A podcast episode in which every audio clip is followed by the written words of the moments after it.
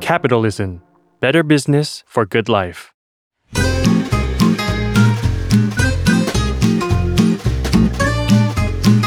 Day One Podcast กับย้อยนภศรศิวิราช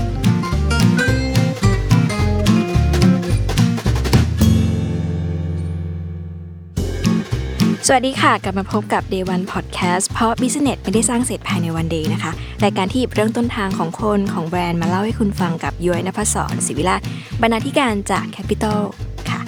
วันนี้นะคะ มีแบรนด์สินค้าไลฟ์สไตล์แล้วก็ที่มันเกี่ยวกับดนตรีและเทคโนโลยีแบรนด์หนึ่งค่ะ ที่ย้อยสนใจมานานแล้วอยากพูดคุยเนาะวันนี้ก็เลยชวนเขามาคุยด้วยกันนะคะ ชื่อว่าแบรนด์ Get House นะคะ ซึ่งความน่าสนใจของ Get House ก็คือว่า เป็นแบรนด์ไทยที่ทำสินค้า ต้องเรียกว่ามันนิชสุดๆเลยนิชก็คือแบบว่า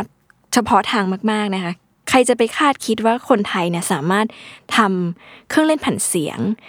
ที่ได้รับการยอมรับจากตลาดหลาย ๆ ประเทศทั่วโลกขนาดนี้นะคะ ซึ่งเยอะเล่าเองเนี่ยก็ไม่อินแน่นอน วันนี้ก็เลยชวนคุณเพชรวัชราพล เตียวสุวรรณมาเล่าให้ฟังนะคะก่อนอื่นไปทักทายคุณเพชรนิดนึงก่อนสวัสดีค่ะคุณเพชรสวัสดีครับ สวัสดีครับคุณย้อยค่ะ วันนี้ ขอบคุณมากเลยนะคะ ที่ตอบรับมาร่วมรายการ ครับยินดีเพราะคว่ารับเชื่อว่าน่าจะแบรนด์น่าจะยุ่งอยู่เพราะว่ามีของสินค้าใหม่ๆหรืออะไรมากมายเต็มไปหมดนะคะ ขอชวนคุณเพชรเล่าย้อนกลับไปในช่วงเดวันนิดนึงเนาะเข้ารายการเลยลบความครับรวดเร็วนะคะ จริง ๆ อยากจะรู้จุดเริ่มต้นตอนที่อะไรมันทำให้คุณเพชรหลงไหลในการฟังเพลงหรือแผ่นเสียง พอจะเล่าให้ฟังได้ไหมมันเกิดอะไรขึ้น จุดเริ่มต้นก็คือ คือผมมาชอบฟังเพลงอยู่แล้วชค่ะอบชอบชอบฟังเพลงหลาย ๆ แนวครับอืมแล้วก็ค่ะเล่นดนตรีกับเพื่อนตั้งแต่ตอนมัธยมอะไรเงี้ยค่ะครับ เหมือนเหมือนวัยรุ่นทั่วไป แล้วก็ อืมตอนชีวิตช่วงนั้นก็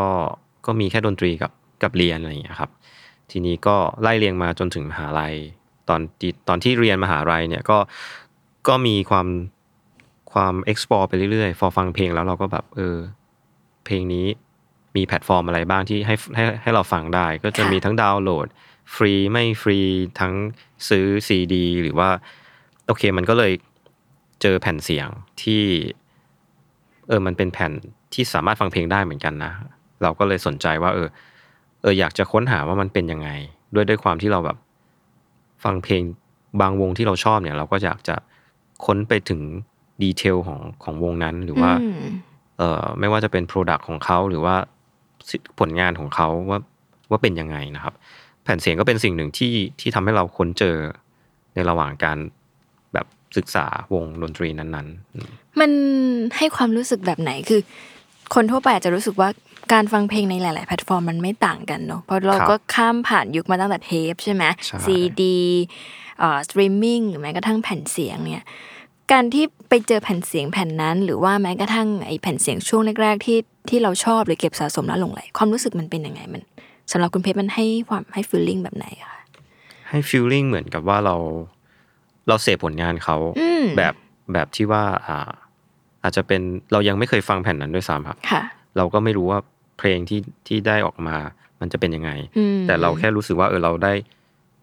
ได้ซื้อผลงานเขาในรูปแบบหนึ่งที่ เออที่มันใหม่มากสำหรับเราในยุคนั้น แต่อืมแต่จริง ๆ แล้วเป็นสิ่งที่เขาเล่นกันมาตั้งแต่ยุคยุคหกศูนย์เจ็ดศูนย์ห้าศูนย์เนี่ยครับค่ะอืมแต่แต่ช่วงนั้นมันเป็นเป็นสิ่งที่เก่าละ เป็นอืมสิ่งที่คนฟังเพลงบอกว่ามันเป็นสิ่งเก่า อืมครับ แต่มันผมก็เห็นว่าเออบางคนเป็นกลุ่มเล็ก ๆ ที่ที่ฟังมันอยู่ตลอดก็มีอยู่แล้วครับ อืมแล้วตอนนั้นมันยากลำบากในการฟังไหมคะ คืออยาก ต้องต้องเกริดอย่างนี้ว่า ในยุคที่เราเริ่มแผ่นเสียงมันกลับมาครัค่ะบมันอาจจะไม่ได้มีหลายวงมากนักที่ทำแผ่นเสียง หรือแม้กระทั่งเครื่องเล่น อุปกรณ์อุปกรณ์ต่างๆ มันมันอาจจะไม่ได้ตอบโจทย์ยุคสมัย สมัยนั้นมันมันยากแค่ไหนบรรยากาศ ช่วงนั้นมันเป็นยังไงเราถึงแบบรู้สึกว่าเฮ้ยมันน่าจะมีอะไรสักอย่างที่แบบมาตอบโจทย์คนแบบเรา ผมคิดว่าตอนตอนช่วงนั้นนะครับ มันอืมมันยากแล้วก็สนุกดีก็คือเราเออมันเป็นการ จะทำไงเพื่อให้มันฟังได้ เราก็เลยไปค้นหาว่าวิธีการการฟังเป็นไง ต้องมีเครื่องเล่นแผ่นเสียง ต้องมี amplifier ต้องค่ะมีลำโพงอืมต้องมีสายแบบนั้นแบบนี้มีมีการต่อที่ทำให้มันเกิดเสียงขึ้นมาค่ะ แล้วเราก็ฟังมันได้เงี้ยครับ มันเหมือนสนุกดีว่า เออทำให้เราได้ค้นหาอะไรใหม่ ๆ ในช่วงนั้นด้วยอืมเป็นสิ่งสนุกสำหรับผม แล้วก็ มันก็ยากในในช่วงเวลาเดียวกันมันก็ยากเหมือนกัน เพราะว่าอืมตอนนั้นบัตเจ็ตเราก็มีไม่เยอะครับ แล้วก็ แต่ละชิ้นเนี่ยมันก็ต้องศึกษาแต่ละชิ้นแล้วก็ถามผู้รู้ต่างๆ ดูในอินเทอร์เน็ตดูไปตามร้านที่ในเมืองไทยครับที่เขาค่ะขายกัน แล้วก็ลองผิดลองถูกบ้างจนจนมีเครื่องแรกที่เป็นมือสองอืมเป็นเครื่องเล่นแผ่นเสียง แล้วก็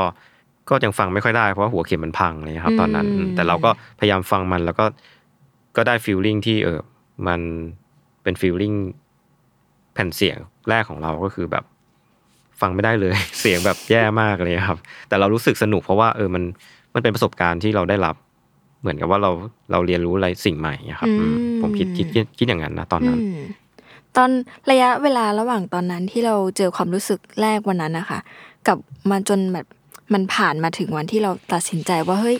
ถ้าเราจะทำธุรกิจอะไรสักอย่างเราจะทำครับสิ่งเนี้ยมันกินระยะเวลานานไหมคะ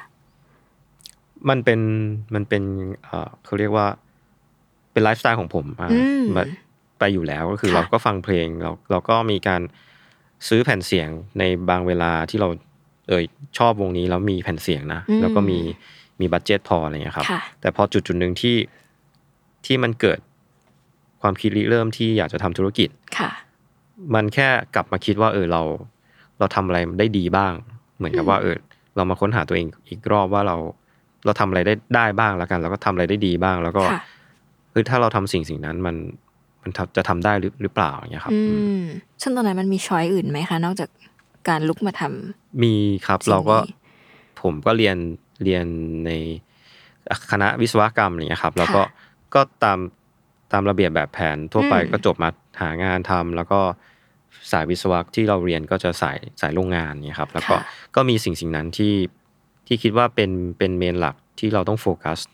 ด้วย แต่เราอืมเราก็มีความฝันว่าอยากทำธุรกิจส่วนตัวค่ะอืมในเวลาเดียวกันอืครับมตอนนั้นต้องเรียกว่าอดีตวิศวกรเนาะเอาความมั่นใจมาจากไหน คุณเพชรเอาความมั่นใจมาจากไหนที่แบบ เราเป็นวิศวกรอยู่โรงงานยังมาต่อยใช่ไหมใช่ชใช่อบมากเลยใช่ครับใช่แล้ววันดีคืนดีก็ลุกขึ้นมาทำสิ่งนี้ อันนี้คือเท่าที่ยศแบบ อ่าหาอ่านจากที่อื่นครับๆมาวันนี้เราอยากคุยเรื่องนี้มากว่า ตอนนั้นเอาเอาความมั่นใจจากไหนว่าแบบเฮ้ยมันน่าจะรอดนะ เพราะถ้ามันง่ายมันคงแบบเกิดขึ้นเต็มไปหมดอืถูกไหมอืมใช่ครับอืมควาเริ่มมมั่นต้นยังไง ความมั่นใจมาจากไหนก็ ก็คิดมันมันไม่ได้คิดแป๊บเดียวแล้วเราตัดสินใจไงครับค่ะเราเหมือนกับว่าเราใช้การไตร่ตรองอยู่อยู่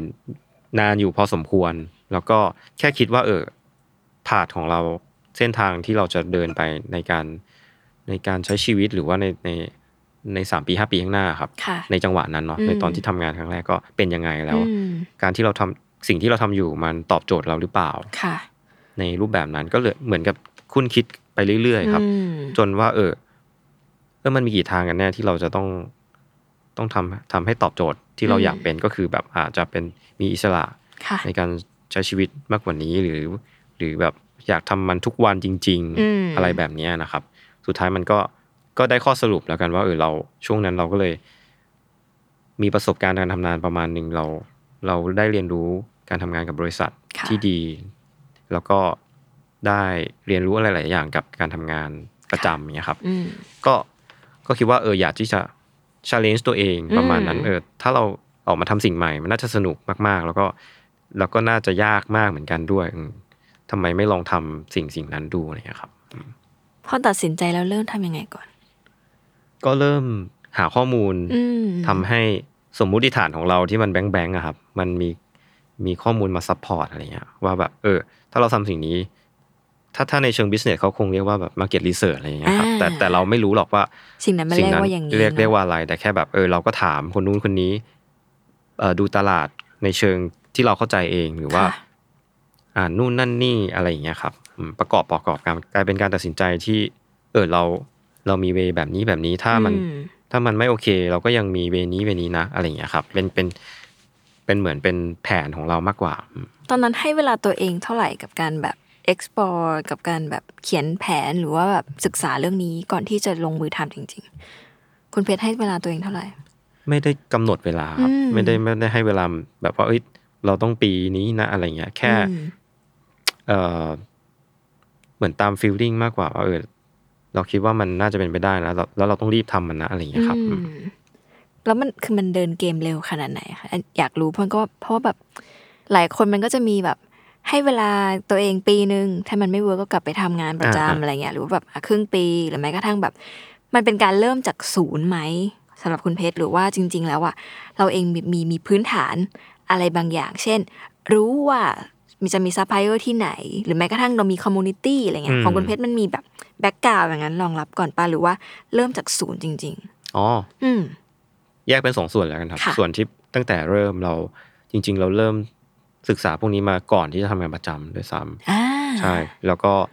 เราก็เริ่มทำมันทีละนิดทีละหน่อยก่อนที่จะได้ได้งานประจำตอนเรียนจบอะไรเงี้ยครับ แล้วแล้วระระหว่างนั้นเราก็ทำงานประจำก็โฟกัสแต่แล้วก็ไม่ได้ทำอะไรมากมาย แล้วก็ค่ะอ่า พอพอเราตัดสินใจแล้วเนี่ย เราก็ให้เวลาอีกส่วนหนึ่งก็ให้ให้เวลาเราในการทำสิ่งสิ่งเนี้ยค่ะปีหนึ่งอืมถ้าไม่เวิร์กก็กลับไปทำงานประจอืมำอ่าอันนั้นคือคือ plan ที่เราคิดไว้อืมครับเล่าได้ไหมว่าไอ้ตอนที่เริ่มเริ่มมันคือเริ่มอะไร ก็เริ่มที่จะ เอ่อดูตลาด ดูตลาดใช่คือขายแผ่นเสียงป่ะคะหรือว่ามัเป็นไม่ไม่ไม่เกี่ยวกับแผ่นเสียงนะครับอืมเป็นเครื่องเล่นเป็น audio product เลยก็คือแบบเป็นเครื่องเสียงเออนำเข้ามาหรือว่าหาเจ้าผลิตเอ่อต้องต้องบอกก่อนว่าก่อนที่ผมจะทำตรงเนี้ยครับค่ะก่อนตอนเรียนมหาลัยผมทำเหมือนนำเข้าเครื่องเล่นแผ่นเสียงพ r ออเดอร์อืมทำธุรกิจเล็ก ๆ ของตัวเองแบบอืมแบบตอนเรียนมหาลัยเลยอืมแล้วก็ไม่ได้ใช้เงินลงทุนเพราะว่าเรารับออเดอร์มาปุ๊บแล้วก็ไปสั่งอ่าเป็นยี่ห้อยี่ห้อหนึ่งโอ้แล้วก็ดีจังก็ก็เหมือนได้เก็บแบบ ฐานข้อมูลอ่าเดประมาต้าณอะหไรนึ่งประว่ามาณหเอนึงอแล้วเนาะตอนนั้นมันก็ก็เวิร์กอืมประมาณหนึ่งที่เราแบบบางทีเราเอาเงินตรงเนี้ยไปซื้อแผ่นเสียงอะไรอย่างเงี้ยครับอ่าก็เหมือนเป็นเป็นรายได้เสริมของเราในช่วงนั้น ก่อนอ่าก็ตอนเรียนมหาลัยแล้วก็พอจบมาปุ๊บเหมือนสิ่งสิ่งนั้นมันก็ยังคงอยู่อืมว่า เอ้ยทำไมเราจะไหมลองทำให้มันจริงจังมากขึ้นดีไหมอืมแล้วแล้วสิ่งสิ่งนั้นมัน มันมันทำได้ไหมอย่างเงี้ยครับ อันนี้เป็นคำถาม ก็เลยหาคำตอบไปเรื่อยๆ ที่คุณยุคุณยุ้ยถามว่าเออมันคิดอะไรบ้างตอนนั้นก็คือ ก็เนี่ยแหละครับว่าถ้าเราอยากจะทำเครื่องเล่นค่ะอะไรสักอย่างหนึ่งที่ที่เราชอบที่เกี่ยวกับเสียงเพลงเนี่ย แล้วมันจะทำอะไรดี อืม สงสัยอย่างหนึ่ง มันจำเป็นจะต้องทำของแบรนด์เราเองไหมทำไมเพราะว่าตอนที่เรานำเข้าเราก็เห็นโอกาสอยู่เนอะว่าครับมันไปได้ดีแหละ มันก็ซื้อมาขายไปอะไรเงี้ยอืมการที่ เราต้องลงลึกกับมันเพื่อจะทำแบรนด์ของตัวเองในวันแรก ๆ วันนั้นน่ะมัน เรานั้นรู้สึกอะไรอยู่ หรือมันสำคัญยังไงที่แบบว่า จะตอนที่มาทำธุรกิจเราต้องสร้างของตัวเองค่ะแทนที่จะแบบนำเข้าเหมือนอย่างเคยครับแล้วทำให้มันจริงจังขึ้นอะไรอืเงี้ยมเออผตมอนนั้นมันผมสำคัญมองว่ายัไผมเห็น ผมเห็นตอนที่ทำนำเข้าแบรนด์ตัวเองค่ะมันมันมีเรื่องที่เราทำไม่ได้หลายเรื่อง เช่นเรื่องราคาการ การที่จะทำยังไงให้มันตอบโจทย์ สิ่งที่เราต้องการเนี่ยมันค่ะมันยากมาก เพราะว่าก็เป็นแบรนด์ของของคนเขาอื่นอยู่แล้วใช่อืมกับกับการถ้าเราสร้างแบรนด์มันน่าจะดีกว่านะช่วงนั้นนะครับ ช่วงนั้นที่คิดและ และเราน่าจะมีอิสระมาก ๆ ในการทำอะไรต่อ ต่อมีอะไรต่อในอนาคตอืมไม่ใช่แค่ว่าเออเราถูกจำกัด มีข้อจำกัดของแบรนด์ที่เราทำแต่ถ้าเป็นแบรนด์เราเองล่ะมัน มันก็อยู่ที่เราแล้วว่าเราจะทำอะไรกับมันอืมครับอืม แต่มันเป็นเรียกว่าเลือกทางเดินที่ยาก ใช่ เคยมีความรู้สึกสักนิดไหมว่าแบบผิดผิดหรือถูกแล้วที่ที่ทำอย่างนี้มันดูน่าจะยากอะคุณเพชรก็ก็รู้สึกเรื่อยๆเลยครับ ตอนนั้นอืมว่าเพราะว่าตอนเริ่มทำก็ ก็ feedback ก็ก็เงียบเลยครับ ตอนแรก ๆ ก็คือแบบเออเราเราก็เริ่มจากออนไลน์ แล้วก็ลองผิดลองถูกอะไรเงี้ยครับก็รู้สึกอยู่ตลอด อืม แต่เหมือนกับว่าเราก็ keep keep ทำมันไปเรื่อยๆอืม ตอนนั้นมันชื่อ Gadhouse เลยไหมคะ หรือว่ามันจริงมันทำชื่อแบรนด์อื่นมาก่อน ตอนที่ทำใช่ตอนใช่เรียนตอเหรอครับตอนที่อ่าตอนเรียนตอนเรียนเนี่ยเป็นก็คือเป็น pre-order ใช่ไหมคะตอนเรียนก็ชื่อแกทเฮาส์ Get House เลยใช่ไหมใช่อ๋อเออก็คือยังคงชื่อเดิมมันไว้ ตอนแรกคิดกับมีมีเพื่อนที่ทำด้วยกันด้วยครับค่ะช่วงแรกก็เราจะเปลี่ยนชื่อดีไหมอืมเพราะว่าแบบจริงๆก็ไม่อยากชื่อเดิมอะไรเงี้ยเพราะว่ามันเหมือนเปลี่ยนเปลี่ยนแบบเปลี่ยนอ่าเป็นแบรนด์ของเราแล้ว แต่ค่ะ แต่ก็คุยกันคุยไปคุยมาก็ชื่อนี้แหละดีแล้ว อืมเพราะมันมีความหมายที่ดีที่เราเหมือนสร้างขึ้นมาแล้วแบบเออมันตอบโจทย์อยู่แล้วเนี่ยครับเป็นแกดเจิตแล้วก็คำว่าเฮาส์เนี่ยครับอืมโจทย์ตอนที่หันมาลงมือทันจริงจังมันคืออะไรอะคะจากเดิมวันแรกที่เราแบบ แค่นำเข้าอยากจะมีครับสินค้านี้ให้กับผู้คนเนาะกับวันที่เราอยากจะลงมือทำจริง ๆอะเราตั้งใจว่าจะทำธุรกิจเราให้มันเป็นแบบไหน ตั้งใจให้อืมเป็น เป็นแบรนด์เครื่องเสียงของคนไทยที่อืมที่ต่างชาติยอมรับ อันนี้คือเป็นจุดเริ่มต้นที่เราคิดตั้งแต่ค่ะแรกใช่อืมแต่ตอนนั้นก็ไม่รู้นะว่าจะเป็นเครื่องเล่นแผ่นเสียงหรืออะไรเงี้ยฮะอ่าใช่แสดงว่าก็มีช้อยอื่นๆถูกใช่ไหมคะใช่ครับ เพราะว่ายังไงมันก็อยู่ภายใต้กับความสนใจของเรา ใช่ใช่อ๋ครับอ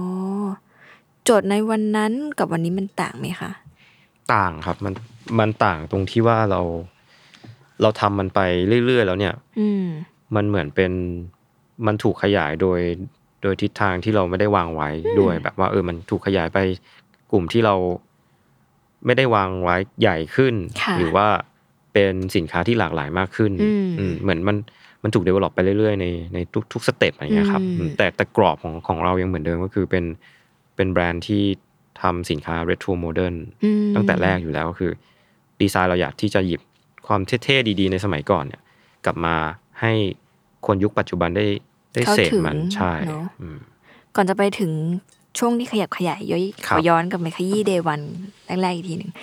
ตอนแรกเมื่อกี้มันมีคำพูดหนึ่งคุณคุณเพชรบอกว่า มันคือการอยากทำเพื่อตอบสมมุติฐานครับอะไรบางอย่าง ตอนนั้นตั้งสมมุติฐานว่าอะไรโยว่ามันน่าสนใจพอดีคำพอใช้คำว่าสมมุติฐานมันก็เลยแบบ เข้าสุดเขาเรียกว่าไง เข้าใจง่ายกว่าอืมปกติเวลาเราบอกว่าจะทำธุรกิจเราต้องมีแบบ purpose มีอ่าอะไรนู่นนนั่นเพราะคำเหล่านี้มันดูคำใหญ่อะอ่าใช่แต่บางทีการเริ่มต้นมันแค่ตั้งสมมติฐาน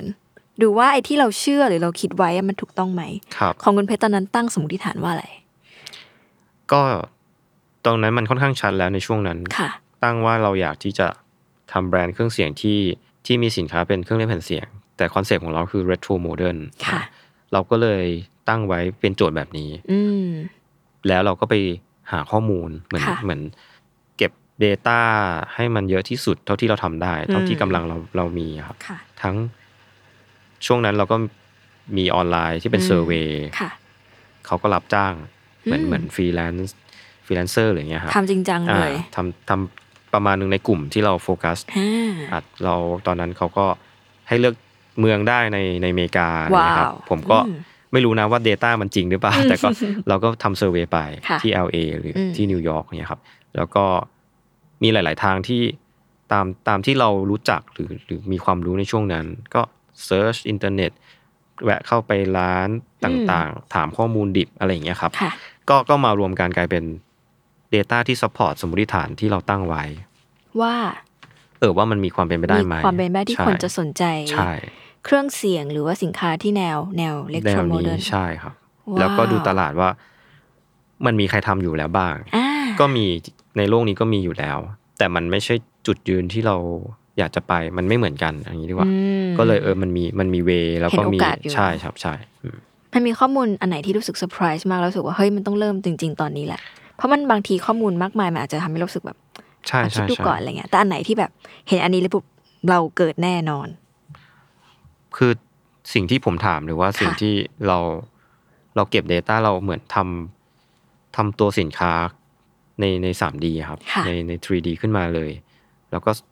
ไปให้เขาดูเลยว่าเฮ้ยถ้าเป็นแบบเนี้ยแบบเนี้ยฟังก์ชันแบบเนี้ยเป็นไงบ้างอืมจะซื้อไหมในราคาอืมเท่านี้ ถ้าถ้าในสมัยนี้ก็คงเป็นคล้ายๆแบบ MVP อะไรเงี้ยครับค่ะ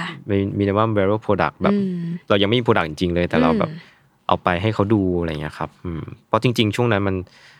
เราก็ยังไม่มี product จริงๆมันเหมือนแบบเป็นเป็นการเอาหยิบยกดีไซน์ พวกนี้มานะแล้วก็เออถ้าเป็นแบบนี้คุณจะโอเคไหมอืมอืมคือเหมือนเอาร่างการออกของการออกแบบเนี่ยใช่ไปให้เขาดูก่อน ใช่ ซึ่งมันผลออกมา ก็แบบได้รับการตอบรับที่ดี ใช่ก็มีมีคำตอบที่เกินหกสิบเปอร์เซ็นอืต์มอะไรเงี้ยที่เราที่เราตั้งไว้ว่าเอ้ยอืมถ้ามันเกินเท่านี้นะน่าก็โกอืมถ้ามันไม่เกินก็ ก็ไม่ไปต่อเลยครับอือืมมตอนนั้นไม่กลัวว่าแบบความลับมันจะรั่วไหล หรือว่าแบบคู่แข่งทางการค้าจะเอาข้อมูลไปอย่างงี้ไม่กลัวหเพราะว่าเขายังไม่รู้จักเราเลยว่าอ่าว่าเราเป็นแบรนด์อะไรหรืออะไรเงี้ยครับอืมอืมใช่ แล้วเราก็คิดว่ามันไม่ก็ไม่มีอะไรจะเสีย เพราะว่า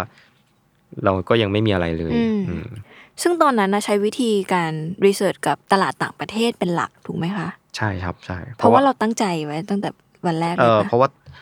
ไม่เชิงว่าตั้งใจแต่เพราะว่าอืมในประเทศไทยค่ะตลาดมันยังเล็กมาก เหมือนอะแต่แต่แต่ก็ยังมีที่ให้ให้ถามก็คือแบบเป็นร้านค้าอืมพี่ๆที่ที่เรารู้จักกันค่ะนะครับอืมอ่าก็ยังมีใช่เก็บข้อมูลทางนั้นได้ ใช่ใช่ใช่แต่แต่อ๋อด้วยตลาดเล็กเนี่ย มันก็เลยไม่ใช่ ข้อมูลที่ดีอย่างนี้ดีกว่าอ่าใช่อืมขอถามเรื่องตลาดอีกนิดนึงมันตลความสนใจมันต่างกันไหมคะ ระหว่างแบบ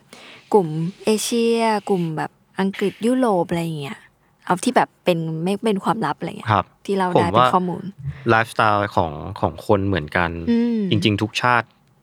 เพราะว่าจุดหลักคือเพลงอ่าเหมือนกันหมด ไม่ได้ต่างอะไรกันมากเลยครับค่ะแค่แค่เอ่อพฤติกรรมหรือว่าวิธีการเสพอาจจะต่างกัน แต่ทุกคนสนใจเพลงเหมือนกัน แล้วก็มีกลุ่มที่สนใจแผ่นเสียงอยู่แล้วเหมือนกัน แต่อืมจะเล็กจะน้อยก็ ก็อยู่ที่ประเทศอยู่ที่กลุ่มอืมกลุ่มตลาดครับ อีกอย่างมันก็ไม่จำกัดแนวทางของเพลงด้วยเนาะใช่ใช่มันก็เลยใช่ดูมีโอกาสมาก เพราะว่าใช่ครับขอแค่เป็นคนที่รักเสียงเพลงแล้วสนใจใช่การฟังเพลงด้วยแผ่นด้วยไวนิลอย่างนี้อยู่แล้ว มันก็ใช่เลยอยากจะเสค่อนพข้างตอบโจงานทย์อาร์ตของเขาอยากจะอ่ามีมีความเป็นเจ้าเข้าเจ้าของของอืมของวงนั้นๆอะไรเงี้ยครับอ่าอืมหูยแล้วพอเราเจอว่า มันมีโอกาสที่จะไปได้ขนาดนี้ ตอนนั้นคือพอทำ research แล้วยังไงต่อคะลุย product หรือว่าวางแผนการตลาดก่อนเอ่อหา sourcing อืมคนทำก่อนค่ะเพราะว่าเออเราเราอยากจะหาจุดที่ยากก่อน ให้มันอืมให้มันไปได้ผ่านเปลาะอันนี้หนึ่งได้อ่าเนอะถ้ามันได้อืมแล้วยังอ่าโอเค มีแล้วนะ มีคนอ่าทำให้เราแล้วนะ แล้วโอเค เราค่อยไปลุยเรื่อง branding อะไรอย่างเงี้ยครับ อืม แล้วมันมันยากอย่างที่เข้าใจไหมโยเข้าใจว่ามันต้องยากแน่กว่าจะหาโรงงานใช่ครับดิคืวอออะไรอย่างเงี้ยแต่แต่ด้วยที่เราเรียนมาอันเนี้ยเป็นเป็นสิ่งที่เราได้มาก ๆก็คืออืมเหมือนเราไปโฟกัสเรื่อง sourcing ก่อนเพราะว่า เราเข้าใจมันประมาณหนึ่งว่าแบบโรงงานผลิตการผลิตมันสินค้าอิเล็กทรอนิกส์มัน มันต้องประมาณนี้นะ มีวิธีการดูยังไงอืมแต่เรารู้อยู่แล้วแหละว่า ส่วนใหญ่ก็คืออยู่ที่ประเทศจีนนะครับอ่าอะเราก็เลยไปหาที่ประเทศจีนว่า มีใครทำให้เราเหมือนมีความสามารถทำทำไอเดียของเราให้เป็นจริงได้บ้างเลยครับว้าว บินไปเองเลยเหรอะค่ะตอนแรกก็หาข้อมูลก่อนครับ แล้วก็อืมพอพอได้ข้อมูลระดับหนึ่งแล้วก็ก็เลยลองไปเลยอืมไปที่นู่นเลยกับเพื่อนครับ การที่มีแบ็กกราวเป็นแบบวิศวกรรู้เรื่องนี้แล้วก็ชอบฟังเพลงมันช่วยทำให้ตอนเริ่มต้นมัน เมื่อกี้ฟังดูมันง่ายเนอะหมายถึงว่าก็พอเข้าใจโน่นนี่นั่นมันทำให้เริ่มต้นยากยังไง เริ่มต้นยากในเรื่อง ในเรื่อง business เนี่ยนะฮะอืมเพราะเราเราโอเค เราได้อาจจะได้ความเข้าใจลูกค้าค่ะเพราะลูกค้าก็อาจจะเป็นตัวเราด้วยอะไรอย่างเงี้ยครับ ความเข้าใจในเรื่อง product แต่เรื่อง business เนี่ยมันมันแบงค์มากมันแบบเฮ้ยจะจะตั้งราคายังไง จะอ่าจะคำนวณต้นทุนยังไง ค่าขนส่ง ระหว่างประเทศภาษงภาษีอะไรเงี้ยมันมันเยอะแยะไปหมด แล้วก็ถ้าเรามีรายได้แล้วภาษงภาษีในประประเทศไทยจะยังไงเงี้ยมันอ่ามัมันหลายเรื่อง ตอนนั้นทำยังไงคะก็เนี่ยแหละครับ เราเหมือนกับว่าก็เรียนรู้แบบอย่างเงี้ย สมมติถ้ามีอย่างอย่างประมาณเพจแบบแคปิตอลเราก็อ่านเรื่อยๆอ่าอยู่แล้วอะไรเงี้ยครับ หรือว่าเรามีส่วนใหญ่จะหาข้อมูลเอง แล้วก็ถามคนคนรู้ซะส่วนใหญ่ อืมอืมใช่โหแล้วพอรู้ว่าจะต้องทำสิ่งต่าง ๆ เหล่านี้รู้สึก อยากกลับตัวไหมหรือว่าแบบว่า อะไรมันทำให้แบบยังทำต่อ ก็มีมีบ้างครับอืมแต่แต่สิ่งที่ทำให้มันยึดยึดเหนี่ยวไปเรื่อยอืมๆก็เหมือนแบบเออเรา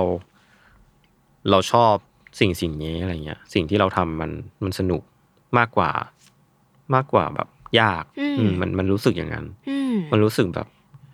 ท้าทายตัวเองไปเรื่อยๆ แล้วก็สนุก แต่ก็ยากก็ก็มีอยู่อยู่ใน อยู่ในเวลานั้นอยู่แล้วครับอืมแต่มันไอความสนุกมันมากกว่าอืมแล้วเราเราเราเราเหมือนมีแผนชัดเจนว่าเฮ้ยถ้าเงินเราหมดแล้วเนี่ย ก็กลับไปทำเป็นประจำนะอ่าอ่ามันเหมือนมีเส้น เส้นบางๆอยู่แล้วอะไรเงี้ยครับอืมอืมมันมีช่วง moment ไหนไหมคะที่รู้สึกว่าเฮ้ยเรามาถูกทางแล้วเพราะเมื่อกี้เหมือนเลือกเลือกทางที่ยากสุดก่อนนะก็คือการแบบ หลังจากได้ข้อมูล research ก็ทำแบบ product ก่อนเลยครับ มันมี moment ไหนในช่วงเวลาเหล่านั้นที่แบบ คุณเพชรรู้สึกว่า ใช่เลยเราตัดสินใจไม่ผิดที่เรามาเริ่มสิ่งนี้ คงเป็นช่วงที่ขายสินค้าแล้วแล้วก็อ่าแล้วก็มันก็มีรายได้จริง ๆขึ้นมาอะไรเงี้ยที่มันแบบ cover อืมค่าใช้จ่ายเราแล้วอืมอันนั้นอันนี้คือจุดที่แบบเอ้ยเออมันมันโอเคแล้วนะที่ที่ cover จนถึงเราเราแบบประมาณงานประจำแล้วอย่างเงี้ยครับค่ะอืมซึ่งเหมืตออนนแรแบบกได้คือได้รายได้ที่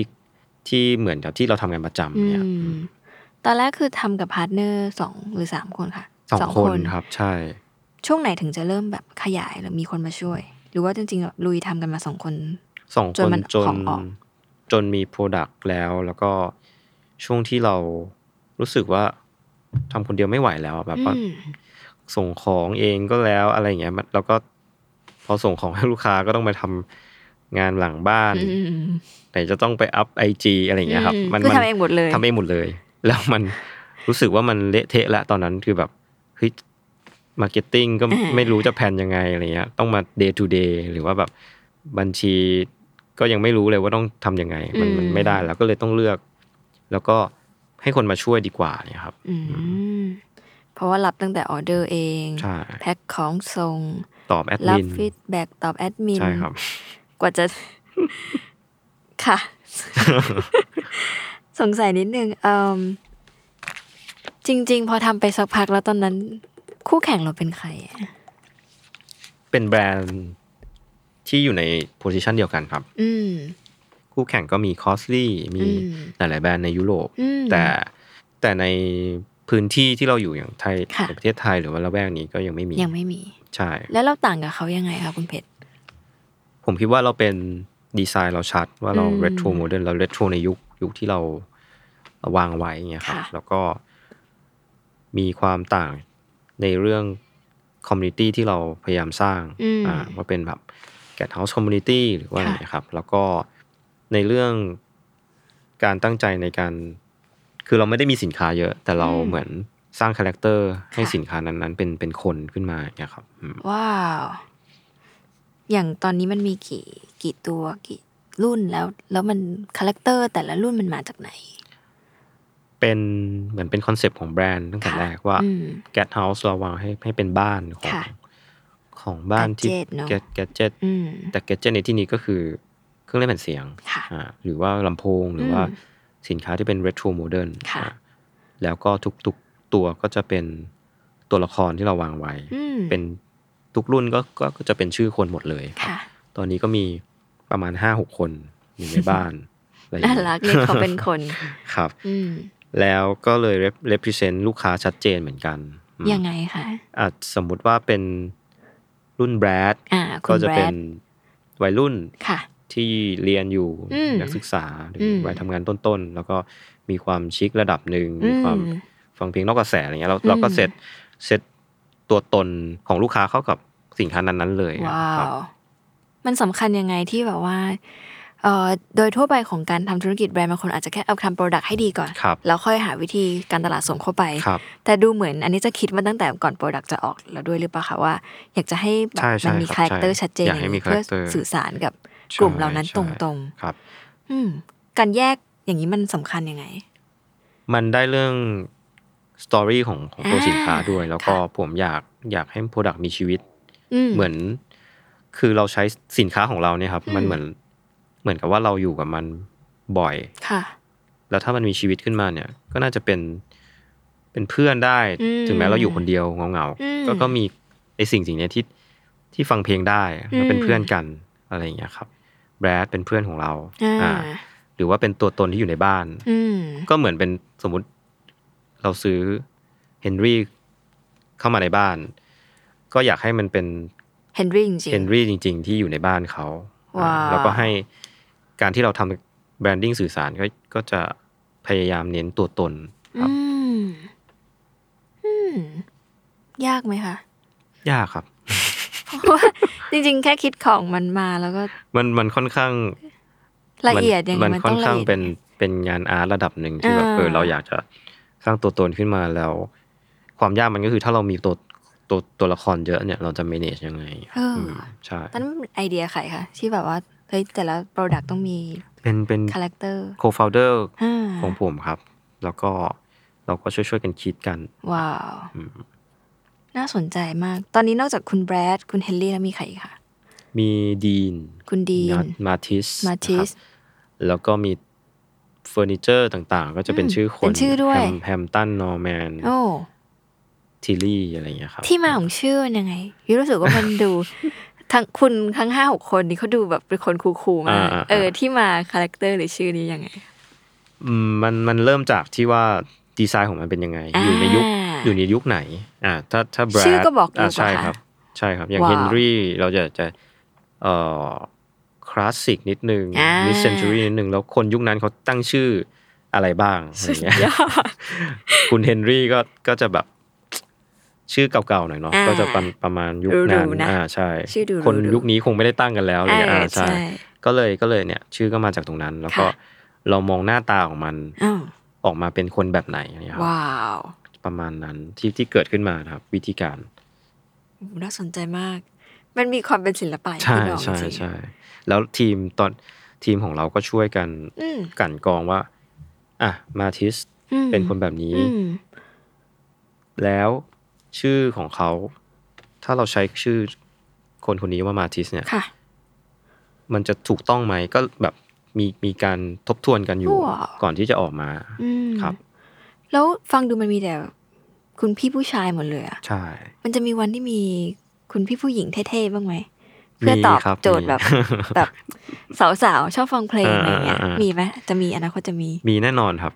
แอบบอกก็ได้ไหมหรือต้องติดตามค่ะต้องติดตามครับ แต่แต่ผมวางที่เป็นผู้ชายเนี่ย คือเราก็ไม่ได้ตั้งใจเนาะอืมแต่เหมือนกับว่าเออ character ต่างๆ มันมาจากตัวเราด้วยปะคะอืมตัวเราด้วยแล้วก็อืมด้วยความเป็นเครื่องเสียงอะไรอย่างเงี้ยครับ มันมัน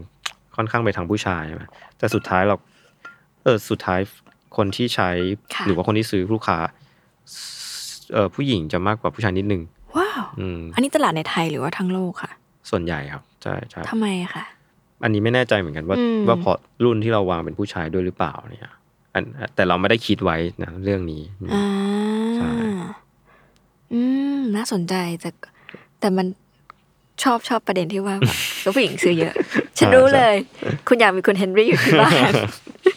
ไม่เหงาไม่เหงาเออก็ดีนะตอบโจทย์ตอบโจทครัย์บสาวโสดๆทั้งหลายอืมนอกจากเรื่องนี้ค่ะอันนี้ อันนี้น่าจะเป็นคำตอบของคำถามที่ยุ้ยถามว่าปกติยุ้ยจะชอบถามว่าอะไรคือสิ่งที่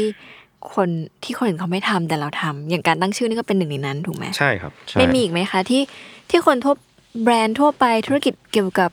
คล้าย ๆ เราทั่วไปเนี่ยเขาไม่เขาไม่ทำกันแต่เราอะทำเราตั้งใจทำเลยตั้งแต่เดวันว่าจะทำสิ่งนี้ เรื่องไหนอีก ผมว่าเราไม่ค่อยทำอะไรที่แมสอ่าอืมคือนิชนิชไปเลยอะไรอย่างเงี้ยครับ แล้วก็ไม่ได้โกแมสก่อน อืมคือนิชแล้วก็ค่อยค่อยค่อยขยาย มีมีเส้นบางๆของการเส้นบางๆที่ขีดด้วยว่า อันนี้นิชอันนี้แมสไหมคะอันไหนแบบ จะนิชจริง อันไหนจะแมสคือคือถ้าพูดว่านิชเราเราต้องมองปุ๊บเรารู้เลยว่าลูกค้าเราคือใครแบบอ๋อแบบชัดๆนะครับไม่ไม่ได้มีหลายกลุ่มอะไรเงี้ยอ่าอ่าใช่ โอเค ต้องเป็นคนคนประเภทแบบนี้แบบค่ะมีความ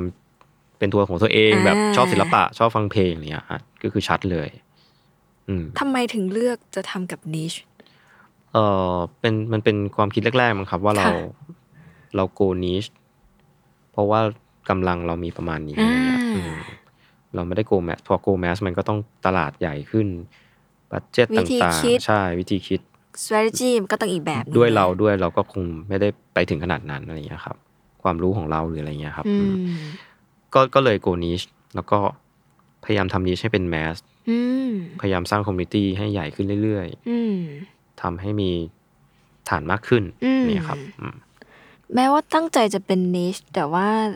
วันนี้มันก็ได้รับการตอบรับที่ดีมาก ๆ ในในในในทั้งแบบทั้งไทยแล้วก็ต่างประเทศนะคะ มันมีเส้นไหนขีดบอกไหมไว้ว่าอะถึงจุดนี้แล้วเดี๋ยวเราจะผลักน้องเฮนรี่ไปสู่แมสอะไรอย่างเงี้ยมันมีแบบเส้นบางๆไหมที่แบบเป็นเป็น KPI ของแต่ละคนเออมันมันไม่เชิงว่ามีมีมีตัวกำมีตัวทาร์เก็ตของแต่ละตัวอ่าแต่แบบว่าเราพยายาม ขยายมากกว่าที่ที่เราวางไว้ไปเรื่อยมๆอย่างเช่นแบรดอะดีนคุณเฮนรี่ Brad อาจจะเป็นกลุ่มวัยรุ่นค่ะนะครับ แต่ตอนเนี้ยเราพยายามเจาะกลุ่มที่มีอายุมากขึ้น มีอืมกำลังซื้อมากขึ้น หรือว่าอืมเป็นกลุ่มที่ไม่ได้ไม่ได้แบบ ไม่ได้ฮิปฮิปอืมขนาดนั้นหรืออะไรเงี้ยครับอืมหรือว่าแบบไม่ได้มีความอินอินดิเพนเดนต์ขนาดนั้นอะอ่ามีมีความแมเอ่อสนใจกันไลฟัฟ์งสไตจล์ริงที่เป็นแมสมากขึ้นอืมก็คือ ไลฟ์สไตล์เหมือนคนทั่วไปมากขึ้นค่ะอะไรอย่างเงี้ยครับอืมก็ค่อนข้างภาพก็ของลูกค้าค่อนข้างใหญ่ขึ้นอือืมมพอมันเป็นอย่างนั้นเราต้องปรับปรับตัวเยอะไหม จากเดิมที่เราแบบว่าทำกันเล็ก ๆ เพื่อจะครับนิชนิชแล้วว่าวันหนึ่งมันอาจจะต้องไปแมสในบางชิ้นบางใช่บางใช่บางใช่คอลเลกชันอะไรเงี้ยเราปรับตัวเยอะไหมคะต้องเตรียมตัวเตรียมกาอ่ารยังไงต้องต้องปรับปรับอืมเหมือนกันครับในในเรื่องการสื่อสารอะไรเงี้ยครับอืมเราค่ะเราคงคีป ลุคแบบที่เราเป็นอ่าไม่ได้อะก็ต้องมีความวาไรตี้มากขึ้นอืมคอนเทนต์ที่เราทำก็คงต้องทำให้หลากหลายกลุ่มมากขึ้นอืมแต่ยังเป็นตัวเราอยู่เนี่ยอืมความยากมันก็คือ เราก็ต้องมีจุดยืน หรือมี identity ที่ยังคงอยู่เหมือนเดิมซึ่งอันนั้นคืออะไร ก็มีความที่เราเป็นดีไซน์อ่าแบบฉบับของเรา แล้วก็ค่ะ content ต่างๆ ที่เราหยิบยกมาก็คือเป็นเป็นการจับ retro modern ผสมกันอย่างเงี้ยครับอืมสนใจเรื่องการสร้าง community อะค่ะครับมันมันสร้างยังไงคะในในในกลุ่มคนฟังคือปกติเขาเข้าใจว่าคนฟังเพลงก็จะประมาณหนึ่งเนาะถ้าเขามีเครื่องเล่นแผ่นเสียง แล้วเขาก็คงจะมีแบบไม่คงไม่ได้ซื้อบ่อยๆอะไม่ได้เป็นไม่ได้เป็นสินค้าที่เปลี่ยนได้บ่อยอย่างอย่างอืมสภาพอืมแฟชั่นอะไรใช่อย่างเงี้ยค่ะเราเราเราสร้าง community หรือแบบรวมกลุ่มคนเหล่านี้ไว้ได้ยังไง ด้วยไว้ด้วยอะไร คงเป็นคือคือเราเราไม่ได้ทำหน้าที่เป็นแบรนด์ที่ขายสินค้าแล้วกันอ่าแล้วเหมือน เราทำหน้าที่เป็นคนกลางที่จะดึงเขาเข้ามาให้รู้จักค่ะอ่าเพราะว่าในในตลาดเนี้ยก็จะมีทั้งผู้ขายแผ่นเสียงค่ะผู้ขายเครื่องหรือว่าเอ่อแล้วก็คนที่เล่นหรือแล้วก็ศิลปินอืมอ่าเราก็เลยพยายามมีมีอีเวนต์หรือว่ามีสิ่งสิ่งที่ ทำดึงคนเหล่านี้ดึงคนเหล่านี้มาด้วยกันทั้งศิลปินเอง แล้วก็ว้าวผู้ขายแผ่น ให้เขาขายแผ่นได้มากขึ้นทำค่ะยังไงดีอ๋อเหมือนเราไม่ได้คิดว่า เอ้ย สินค้าเราต้องขายได้ดี แต่เหมือนแบบอืมเอ้ย ถ้าคนได้ได้รู้จักแผ่นเสียงได้มีแผ่นเสียงแรกของเขาเนี่ย ยังไงเขาก็ต้องมีเครื่องไม่ไม่ว่าสักวันหนึ่งหรืออะไรเงี้ยหรือว่าไม่มีก็ไม่เป็นไรแต่แค่ ถ้าเขามีมากๆแล้ว เขาก็ต้องฟังอยู่ดีสักส่วนใหญ่อะนะครับอืมประมาณนั้นอืม ก็เลยเป็นจุดว่าเออเราเราก็พยายามสร้างคอมมูนิตี้ให้แข็งแรงมากขึ้น ก็คือ ผู้ขายก็ต้องขายได้มากขึ้น ศิลปินก็อาจจะต้องทำแผ่นออกมาอืมด้วยเหมือนกันนี่ครับ แล้วก็อ่าอาจจะยกตัวอย่างให้เห็นภาพชัดก็คือเราก็โคกับหลาย ๆ ร้านค้าทำค่ะงานที่เป็น Record Day หรือว่าอืม Record Store Day ขึ้นมาในในอืมกรุงเทพครับโอ้ ก็คือหาพยายามหาว่าอีโค y ิสเต็มในในวงการใช่นี้มันใช่มีปาร์ตี้ไหนที่ใช่เกี่ยวข้อง แล้วเขาก็ควรจะเติบโตและดีถูกไปต้ด้อวงยกันใช่เราไม่จำเป็นว่าจะต้องขายสินค้าได้ในวันนั้น ใช่ครับ ว้าวดีมาก สนใจอีกนิดนึงธรรมชาติของคนที่ที่ที่เป็นลูกค้าหรือแม้กครัระบทั่งชอบเนี่ยค่ะ ไม่ว่าจะไทยหรือว่าทั่วโลกเนี่ย จริงๆมันมีมุมไหนที่ที่น่าสนใจเป็นพิเศษไหมครับคือแบบ เขาเวลาเขาซื้อของเราเนี้ยมันก็ไม่ได้มีทุกคนที่จะต้องมาเจอของจริงอะใช่บางทีซื้อออนไลน์ หาข้อมูลอืมรีวิวอะไรเงี้ยค่ะคือเขาต้องมีข้อมูลชุดไหนประมาณไหนเขาถึงตัดสินใจอ๋อธรรมชาติของคนที่แบบ สนใจเครื่องเล่นอะไรเงี้ยค่ะ คุณย้อยฟังฟังแผ่นเสียงป่ะครับฟังฟัง แต่ว่ามันเป็นเครื่องแฟนอยู่ก็เลยไม่ได้ซื้อแต่แรกมีแต่ว่าแผ่นหลังๆหก็รือซื้ว่าอแผ่นมีเครื่องก่อน เอ่อแฟนน่าจะมีแผ่นก่อนแล้วค่อยมีอ่าเครื่องมั้งยังไม่แน่ใจ แต่ว่า พอเขามีเครื่องอ่าอยู่ก็เลยค่อย ๆ เติมใช่แผ่นใช่คือต้องเนี่ยไลฟ์สไตล์ประมาณนี้ก็คือค่ะส่วนใหญ่เลยจะมีแผ่นก่อน เพราะว่าเขาชอบศิลปินอืมอ้าวศิลปินออกแผ่นค่ะ แต่เขาไม่รู้หรอกเป็นแผ่นเสียงหรือว่าแผ่นซีดี ในยุคเนี้ยนะฮะโอเคเราอยากที่จะมีงานของศิลปินเนี่ยอืมจับต้องอืมเก็บไว้ในห้องของเราวางไว้ในหัวนอนอะไรเงี้ยอ่าถ้าเป็นชอบมากๆ หรือจะแปะไว้เลยอะไรเงี้ยค่ะอะแล้วเราก็จะมีแผ่นที่สองแผ่นที่สาม สักพักก็จะเริ่มค้นหาว่าเราจะมีเครื่องไว้เล่นดีไหมเนี่ยครับอืมก็กลายเป็นว่าเขาก็ค่อยค้นหา แล้วก็มาเจอเราอืมหรือว่ามาเจอหลาย ๆ แบรนด์ค่ะแล้วเขาชอบดีไซน์ของเรา หรือว่าชอบแบรนด์ไหนก็ก็อยู่ที่ไลฟ์สไตล์ของเขาอืมแต่ถ้าเขาชอบแบบที่เราทำโอเค เราก็มีหลากหลายอยู่ในอยู่ในวงแบรนด์ของเรานะครับอือืมมอืมทีนี้ที่ถามว่า เขาตัดสินใจยังไงค่ะใช่ไหมครับผมคิดว่ามันค่อนข้างปากต่อปากเหมือนกันที่อืมที่อาจจะ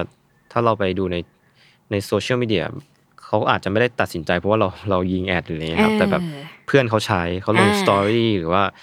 มีศิลปินที่ชอบใช้เหมือนกันอะไรเงี้ยครับอืมลงสตอรี่อะเครื่องอะไรนะ ก็เห็นเรื่อยๆเราก็ก็เลยตัดสินใจ เพราะผมผมคิดว่าไม่ได้ตัดสินใจง่ายอะไรขนาดนั้น เพราะ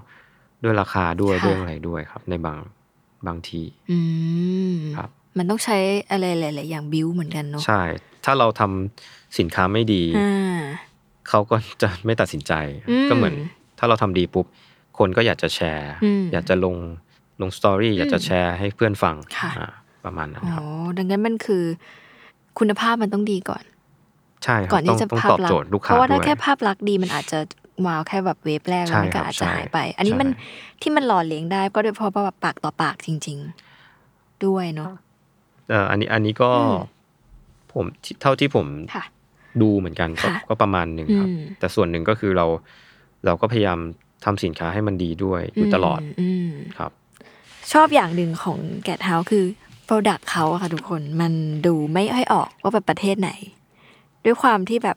มันเป็นความตั้งใจด้วยแหละใช่ไหมที่แบบว่าอยากดีไซน์ให้มันดูแบบกลางๆครับ ไม่ได้เวส ไม่ได้ไม่คือไม่ได้ดูตะวันออกหรือตะวันตก ไม่ดูว่าจากประเทศไหน มันเลยทำให้ขายง่าย อันนี้เป็นความตั้งใจหรือจริง ๆ มันเป็นปกติของวงการนี้ที่แบบ ไม่ต้องใส่ identity มาก หรือจริง ๆ มันเป็นยังไง อยากรู้ เป็นความตั้งใจของของคอนเซปต์เราอืมแล้วกันแต่แบบดูคู่แข่งด้วยว่า ถ้าเขาทำแบบนี้แล้วค่ะเราก็พยายามไม่ทำอ่าทำให้มันมีช่องชัดเจนว่าเราไปตรงนั้นได้ครับค่ะฉะนั้นกลุ่มกลุ่มในทุกๆประเทศอะผมว่าเหมือนกันว่า ก็จะมีคนชอบแบบนี้อืมไม่ชอบแบบนี้อืมเพราะว่าเทส คนฟังเพลงอืมหรือว่าเทสคนเสพศิลปะคงเหมือนกันแหละอืมเขาก็อยากจะมีมีความทางเลือกมีทางเลือกที่เขาชอบค่ะไม่ใช่แบบไปตามใครเนี่ยครับอือืมมผมว่าเป็นเป็น behavior คล้ายๆกันอืมแล้วเราก็แค่ทำในแบบที่เราทำทำแบบเนี้ยอยู่ครับอืมน่าสนใจ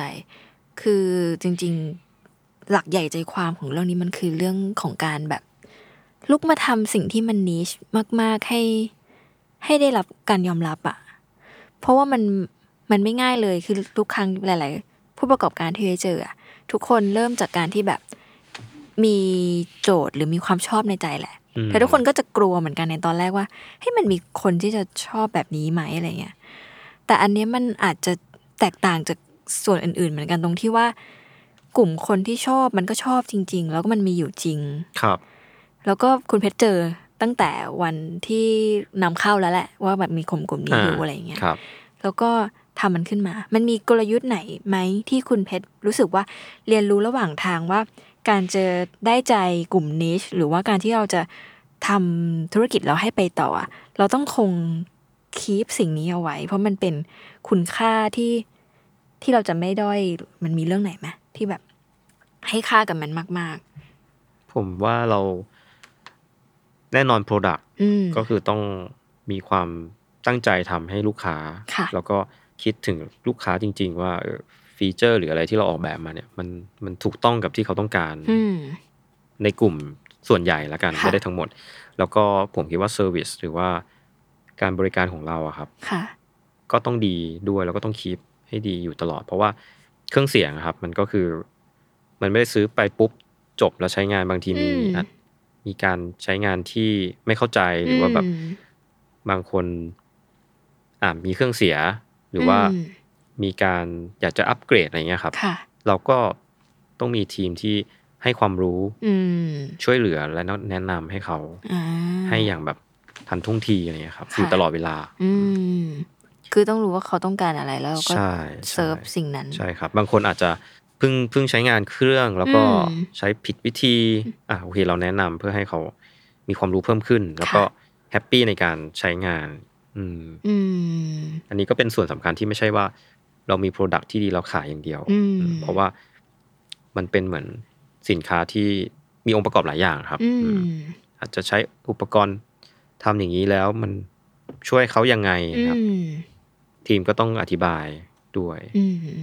อืมอย่างทุกวันนี้ที่ไปขายได้ทั่วโลกอันนี้คือมี distributor หรือว่าเราเป็นคนแบบกระจายเองค่ะ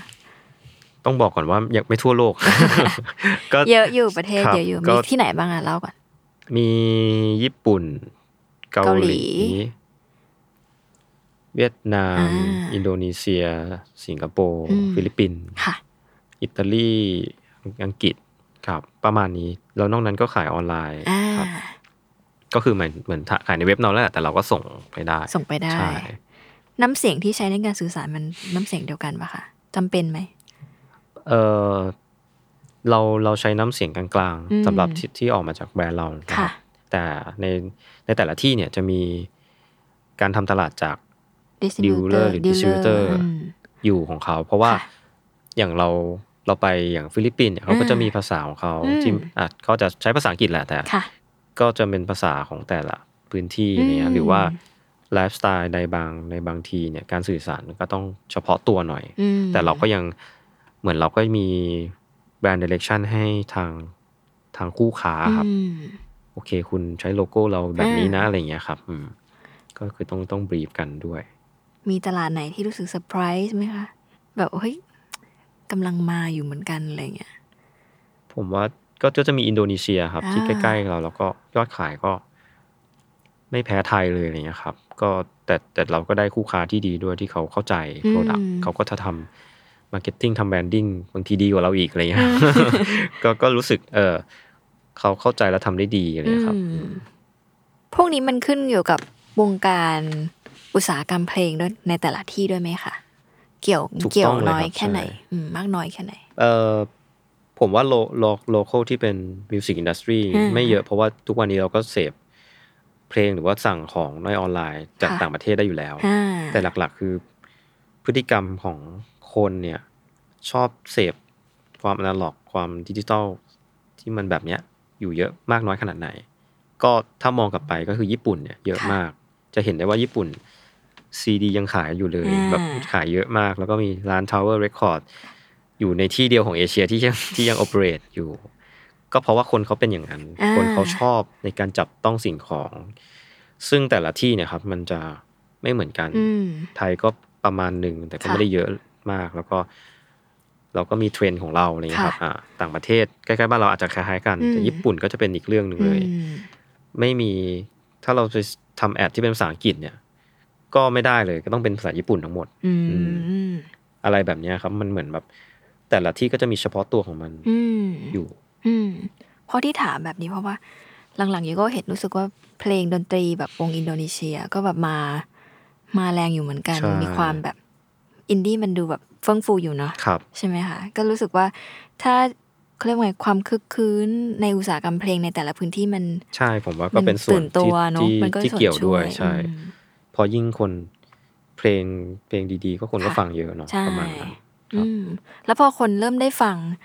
หนึ่งเขาก็จะอยากฟังสองหมายถึงว่าต่อให้เราฟังสิ่งเนี้ยในสตรีมมิ่งได้แล้วอะเราก็ยังอยากมีแผ่น ยังอยากเสพใช่มันแบบนั้นใช่อยู่ดี มันก็ต้องมีเครื่องหรือมันก็ต้องมีแบบ หรือหรือต่อให้เราฟังวงนี้จนชอบ เราก็ยังอยากไปคอนเสิร์ตอะไรแบบเนี้ยใช่มันคือมันถูกมีรับถูกมันมีเขาเรียกว่าไงหลากหลายอยู่เนอะใช่ครับ มันมันเป็นเหมือน experience ที่เราอืมมันเป็นสิ่งที่ ที่ชอบอะไรเงี้ยครับจริงอืมของของคนฟังเพลงผมว่า มันเหมือนอาหารที่แบบเรากินได้ตั้งแต่แบบถูกมากยันโอมากาเสะใช่ มันคล้ายกันนะฟังเพลงก็เหมือนกันมันดูใช่มีมีโอกาสใช่บางคนอาจจะไม่ได้ชอบแผ่นเสียงหรอกแต่ก็อ่าก็ไปดูคอนเสิร์ตอ่าเพราะเราก็อยากเสพความสดใช่ในวินาทีนั้นๆ อะไรอย่างเงี้ยครับอืมมันแล้วแต่ อะสิ่งที่ได้เรียนรู้คุณเพชรตอนนี้กี่ปีแล้วคะตั้งแต่ปีห้าเก้าเนอะหกเจ็ดหรือหกหกครับ ถ้าถ้ารวมตั้งแต่แรกเลยก็คือประมันหก ได้เรียนรู้อะไรบ้าง เรื่องไหนที่แบบเปลี่ยนความเชื่อใหญ่ ๆ เลย คือ ผมคิดว่าได้เรียนรู้หนักๆสามปีที่ผ่านมา เพราะว่าเราเราเหมือนได้สามได้ปีพึ่งล่าสุดใช่ครับโควิดใช่ไหมคะใช่ใช่อืมสามสี่ปีล่าสุดแล้วกันค่ะก่อนโควิดอืมนิดๆหน่อยๆได้เรียนรู้การการทำธุรกิจจริง ๆอะครับ เพราะว่ามันมันมีทีมงานเข้ามาร่วมกันสร้างร่วมกันทำนะครับ เราก็เหมือนกับว่าเราเราต้องให้ความสำคัญกับคนหรือว่าทีมหรือว่าเพื่อนร่วมงานของเราให้มากมาก ๆ เพราะว่าก็ก็เป็นคนสร้างสรรค์อืมแล้วเรามีคนเดียวไม่ได้แน่นอนนะครับ แล้วก็ในเรื่องธุรกิจก็ต้องมีเรื่องการเงินที่ผมได้เรียนรู้มากอืมๆการทำไงให้มัน run cash flow การ manage inventory อะไรเงี้ยครับ มันเกี่ยวกันหมดอืม ทำไงให้มันดีมีประสิทธิภาพอันเนี้ยก็เป็นเรื่องที่เรียนรู้มาเยอะมาก ๆ ในช่วงสามปีสี่ปีที่ผ่านมาอืครับมคิดว่าอย่างมีมีสองเรื่องก็คือเรื่อง เรื่อง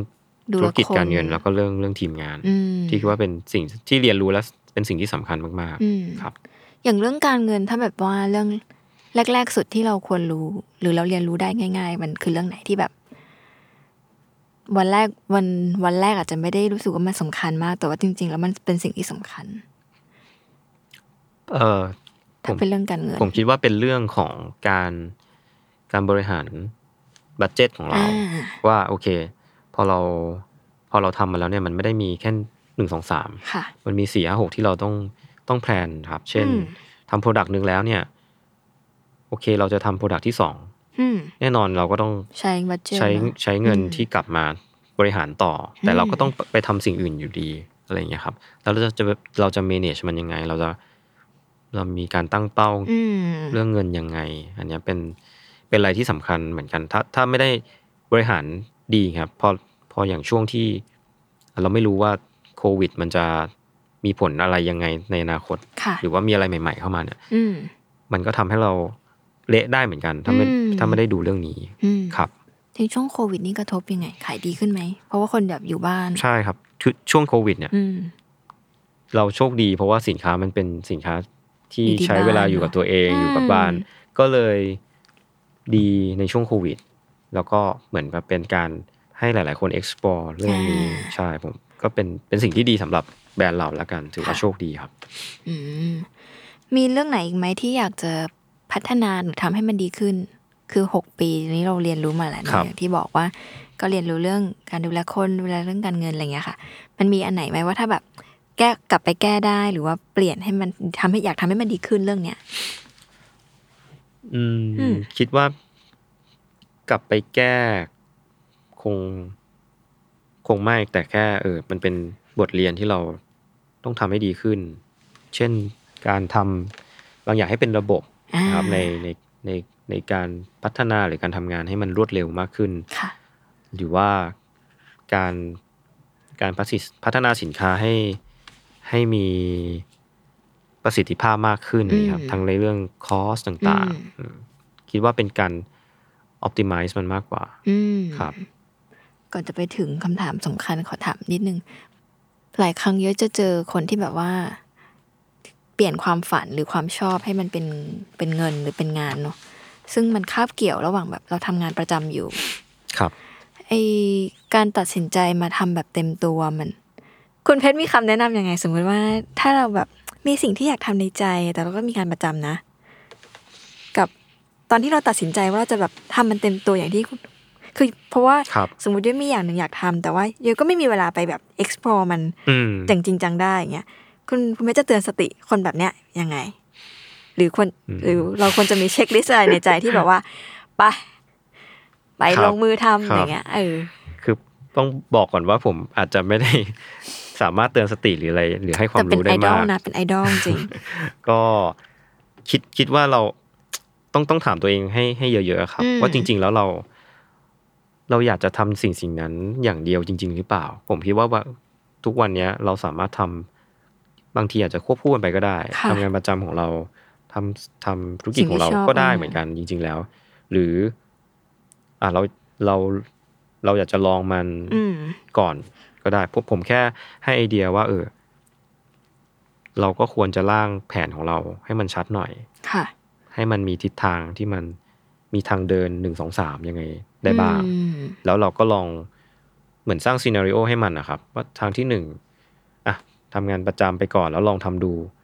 ธุรกิจส่วนตัวของเรา ถ้ามัน work ก็ค่อยออกจากงานประจำอืมแล้วถ้าเราชอบก็ค่อยออก ถ้ามันไม่ชอบก็ทำงานประจำของเราให้ดีอาจจะมีหน้าที่การงานที่ดีกว่าอืมธุรกิจส่วนตัวก็ได้ เราก็ไม่รู้เนาะเพราะว่าใช่บริษัทจริง ๆก็ไม่ได้ ก็เป็นเป็นเส้นทางที่ดีเหมือนกันนะครับอืมการทำงานประจำหรือถ้าเรา worst case จริง ๆทำทำไปได้เราไม่ work ก็ กลับมาทำงานประจำอืมคือมีแผนให้มันหน่อยคือผมอ่าอยากจะบอกคือ ไม่ใช่ว่าคิดแค่แผนเดียว หรือว่าแค่สองแผนผมคิดว่าสี่แผนห้าแผนเนี่ยครับ ก็ก็ทำให้เราอุ่นใจมากขึ้นแล้วกันเวลาจะทำอะไรเนี่ยครับอืมแล้วก็มีกรอบเวลาให้มันด้วยอืมอย่างอย่างที่คุณย้อยถามตอนแรกว่าอืมเออมีกรอบเวลามันไหมอืมอะไรอย่างเงี้ยครับ ก็ก็เป็นสิ่งที่ต้องคำนึงครับ เมื่อกี้บอกว่าไม่ได้ เตือนสติแล้วเตือนสติได้อยู่ เกือบแล้วเนี่ยเกือบแล้วเกือบแล้วคิดอยู่แต่แบบว่างานประจำก็ชอบไงอ่าเออที่อยากครัทำบก็ยังอยากทำอยู่ ก็ทำไปด้วยเลยครับ ใช่ไหมสองอย่างมันไม่ค่อยมีเวลาอะค่ะ เป้าหมายหรือแผนต่อไปของแกนเฮาเป็นยังไง ครับ อืมเอ่อตอนเนี้ยครับค่ะถ้าถ้าที่ผมทำอยู่จริง ๆ ไม่ได้มีแค่แบรนด์แกนเฮาส์อืมคือเราก็มีหลายแบรนด์ที่นำเข้ามาด้วย แล้วก็ค่ะ ทำในด้านอื่นๆที่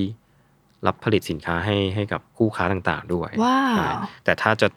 พูดถึงเป้าหมายของแบรนด์แกนเฮาส์จริง ๆ นะครับ ก็คือเราอยากที่จะทำทำสินค้าของเราให้มันอืม relate กับ กับเทคโนโลยีปัจจุบันให้ให้มากกว่านี้อ่าเช่น การทำให้ไลฟ์สไตล์ของของคนเราเข้าถึงได้ง่ายกว่านี้ในเรื่องการฟังเพลงอืมอาจจะลิงก์กับเทคโนโลยี Wi-Fi หรือว่าอะไรอย่างเงี้ยครับอืมมากขึ้น แล้วก็สร้าง community ในต่างประเทศครับอื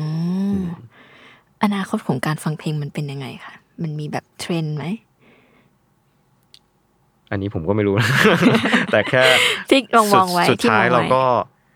ผมคิดว่ายังไงเราก็ต้องอยากเป็นเจ้าเข้าเจ้าของของของงานที่เราชอบอะครับอืมอืมผมว่าเนี้ยเป็นเป็นพฤติกรรมคน ยุคนี้อยู่แล้วอ่าทั้งยุคเก่ายุคยุคใหม่อ๋อผมว่าเป็นพฤติกรรม เพราะว่าเราเสพอะไรมากๆ แล้วเนี่ย เราไม่ได้จับต้องมันเลยอะอืมเรามีความห่วยหาอยู่ในระดับหนึ่งเช่นใช่เราฟังสตรีมมิ่งมากๆบางทีไม่รู้จักชื่อเพลงเลยด้วยซ้ำแต่อืมเฮ้ยเราชอบวงเนี้ยเราค่อยๆไป search เนี่ยครับ เราก็ค่อยไปดูดนตรีดูคอนเสิร์ตเขาสุดท้ายก็ค่อยมาเสพซื้อผลงานเขาหรือเราจะอยากจะซื้อผลงานเขาเพราะว่าผลงานเขาดีอันเนี้ยอันเนี้ยเป็นสิ่งที่ ผมว่าเป็น norm อยู่แล้วที่ไม่เปลี่ยนเออนี่น่าสนใจแต่อาจจะมีเทคโนโลยีอะไรใหม่ ๆ มา อันเนี้ยมันต้องมีอยู่แล้วแหละอ่าแต่แค่ เราเราคนฟังเพลงเสพเสพสัมผัสที่เป็นหูเนี่ยครับผมว่ามันมันประมาณนี้อืมชอบคำนี้ที่บอกว่า จริงพฤติกรรมมันไม่ได้เปลี่ยนเนาะครับสมัยหนึ่งที่ศิลปินออกเพลงได้ล้านแผ่นครับล้านตลับอะไรเงี้ยก็คือมันคือมีความแบบใช่เออ คนมันยังอยากจะเป็นเจ้าเข้าเจ้าของ หรือเขาเรียกไงอยาก เป็นเจ้าของของงานศิลปะอืมไม่ว่าจะแขนงไหนอยู่ดีใช่จริง ๆ ศิลปะ ยุคยุคสมัยก่อนก็คือเขาก็ก็ซื้อผลงานศิลปะกันใช่ผมว่ามันมัน feel เดียวกันครับอืมคือโอเคเราชอบอ่าเราก็เป็นเจ้าของมันนะ อยาก support เขาใช่ด้วยก็ใช่มีวิธีต่างๆนานาใช่ครับมากมายใช่ใช่อืมเพราะจริง ๆ เผลอๆยุคเนี้ยอาจจะเสียเงินแพงกว่าสมัยก่อนอืมที่มีเราสินค้าเยอะมากใช่กว่าสมัยก่อนอาจจะซื้อเทป ตลับละร้อยใช่ไหมใช่สมัยนี้สตรีมมิ่งก็จริง แต่ว่าแบบบัตรคอนเสิร์ตเราก็ก็แบบต้องมี subscription ใช่กับเขาอยู่แล้วถูกต้องใช่แล้วบัตรคอนเสิร์ตงานหนึ่งอะไรเงี้ยเราก็อยากไปใช่มีให้เลือกมีให้เสียตังค์เยอะฮะใช่จริงใครว่าสตรีมมิ่งจะทำให้เราประหยัดไม่เลยครับเอาละค่ะ เดินทางมาถึงข้อสุดท้ายละทุกวันเนี้ยตอนทุกวันทุกเช้าเนี่ย ครับตื่นครัมาบด้วยตื่นมาทำงานด้วยความเชื่อแบบไหน ความเชื่อว่าเออมัน ไม่ใช่แค่แค่เรื่องธุรกิจเนาะอืมเหมือนกับเออให้มัน positive เข้าไว้ครับค่ะว่าไอ้อะไรเรื่องที่มันไม่ดีในวันที่แล้ว ผมคิดว่าอืมวันใหม่มันก็เปลี่ยนวันแหละมันน่าจะดีขึ้น แต่เราต้องเอาอะไอ้สิ่งที่ไม่ดีอะเราต้องไม่ทำเหมือนเดิมครับ เช่น วันเหมือนเมื่อวานเราทำแบบนี้ไม่ดีนะอืมอะเรารู้ตัวเอง เรารับฟังฟีดแบ็คนอื่นมา อืมวันนี้เราก็ต้องพยายามไม่ทำแบบนั้นสิ เราก็ต้องทำทำดีให้ให้ดีกว่านั้นเลยครับอื มเหมือนมันก็แอพพลายกับธุรกิจได้เหมือนกัน ว่าเรา เออเรารู้ว่าว่าเราทำแบบเนี้ยผิดนะ เออเราก็ทำให้มันดีกว่าเดิม ไม่ต้องทำมันครับอืมแต่มันจริทำงๆยากนะยากจริงใช่พอรู้พอพูดอย่างนี้แล้วอยากถามข้อหนึ่งอะ ลืมถามไปข้อหนึ่งครับสำคัญก็คือไอมันเหมือนกับไปถามข้อแรกๆแหละจุดยากๆในวันเนี้ยที่เราเจออะกับตอนที่แล้วมันต่างกันไงคะต่างกันเพราะว่า มันไม่มีไม่มีแค่เราคนเดียวแล้วครับอ่าเหมือนกับว่าอ่าเรามีมีเราต้องทีมคำนึงถึงคนรอบข้างเราให้มากขึ้นอืมากมๆหรือว่าบางทีคำนึงถึงเขาก่อนในบางเรื่องซะด้วยอืซ้ำมเลยนะครับ เพราะว่าเราไม่ได้ทำงานคนเดียวแล้วอืมอืมไม่ใช่ ไม่ได้มีเราโซโล่เดี่ยวกับเพื่อนเหมือนแต่ก่อนครับอืมมันก็ก็เป็นอีกเรื่องที่ยากเหมือนกัน ที่เราต้องต้องรักษาแล้วดูแล้วแบบทำให้ดีอยู่ตลอดอืมครับ อืมอีกขออีกข้อหนึ่ง ได้เลยฮะจากวันจากวันแรกที่แบบว่าอยากทำเพื่อให้มีเครื่องเสียงเอ่อเขาเรียกว่าไงแบรนด์เครื่องเสียงไทยครับที่ได้รับการยอมรับ จนวันนี้ถือว่าพอใจไหมหรือให้คะแนนตัวเองเท่าไหร่ หรือแม้กระทั่งว่ามันมันตอบทุกอันหรือยัง ครับ อืมเอ่อถ้า ถ้าที่ตั้งไว้ละกันเนาะเพราะว่าปกติทุก ๆ ปีผมก็จะตั้งแบบเป็นโกเป็นอะไรอย่างเงี้ค่ะยก็ถือว่า on the way ครับไม่อ่า in in progress ไม่ได้ว่าสำเร็จยังยังไม่สำเร็จในอืมที่เราวางไว้ แล้วก็ยังมีหลายอย่างต้องทำเยอะมากอืมแต่มันค่อยๆขยับโกไปเรื่อยๆครับ สมมติปีนี้เราตั้งไว้ ปีหน้าเราเราก็ยังไม่รู้ว่าเราจะทำอะไรให้มันชัดที่เป็นอืมโกอืมแต่เหมือนมันกำลังเดินทางอยู่ครับ น่าสนใจก็ต้องติดตามกันนะคะว่าใช่จะเป็นยังไง เพราะว่าเมื่อกี้ก่อนก่อนมาคุยกันเราก็ถามถึงแบบเพราะมันเห็นเขาเรียกว่าไงการทำมีคอลเลกชันต่างๆเอ่อบางรุ่นก็จะมีการ develop พัฒนาอยู่ตลอดเวลาคือธุรกิจมันก็ยังต้องมีการเปลี่ยนแปลงแล้วก็เติบโตต่อไปคซึ่รังบเดี๋ยวเรามาติดตามกัน แล้วก็หวังว่าจะได้มานั่งคุยกันใหม่ในเดวันหน้าๆใช่ไหมได้เลยคะครับมีอะไรยินดีใหม่ๆก็บอกอยู่ไว้นะคะ ครับขอบคุณต้องครับปิดรายการแล้ว และนี่ก็คือ Day One ของแกนเฮาส์นะคะ แบรนด์สินค้าไลฟ์สไตล์ที่เกี่ยวกับดนตรีนะคะเทคโนโลยี แล้วก็การใช้ชีวิตเสียงเพลง เข้ามาอยู่ในตัวเราอย่างง่ายดายนะคะ ผ่านการทำสินค้าที่นี้สุดๆ เฉพาะทางสุดๆ แต่ว่าก็เข้าไปถึงใจกับผู้คนได้นะคะ เพียงเพราะว่า รู้แน่ชัดหรือแม้กระทั่งศึกษาอย่างลึกซึ้งว่าตลาดต้องการอะไรนะคะ ใช้เอ่อสิ่งที่เราทำได้ดีคืออะไรนะคะ แล้วก็สร้าง character สร้าง community ให้ธุรกิจมันเติบโตและ run ต่อไปได้นะคะ แล้วก็กลับมาพบกับ Day One Podcast ได้ใหม่ในวันศุกร์หน้านะคะสำหรับวันนี้ขอบคุณคุณเพชรมากนะคะ ที่มาคุยกันนะคะ ครับขอบสคุณวัสดีมากครับสวัสดีค่ะคุณด้วยครับ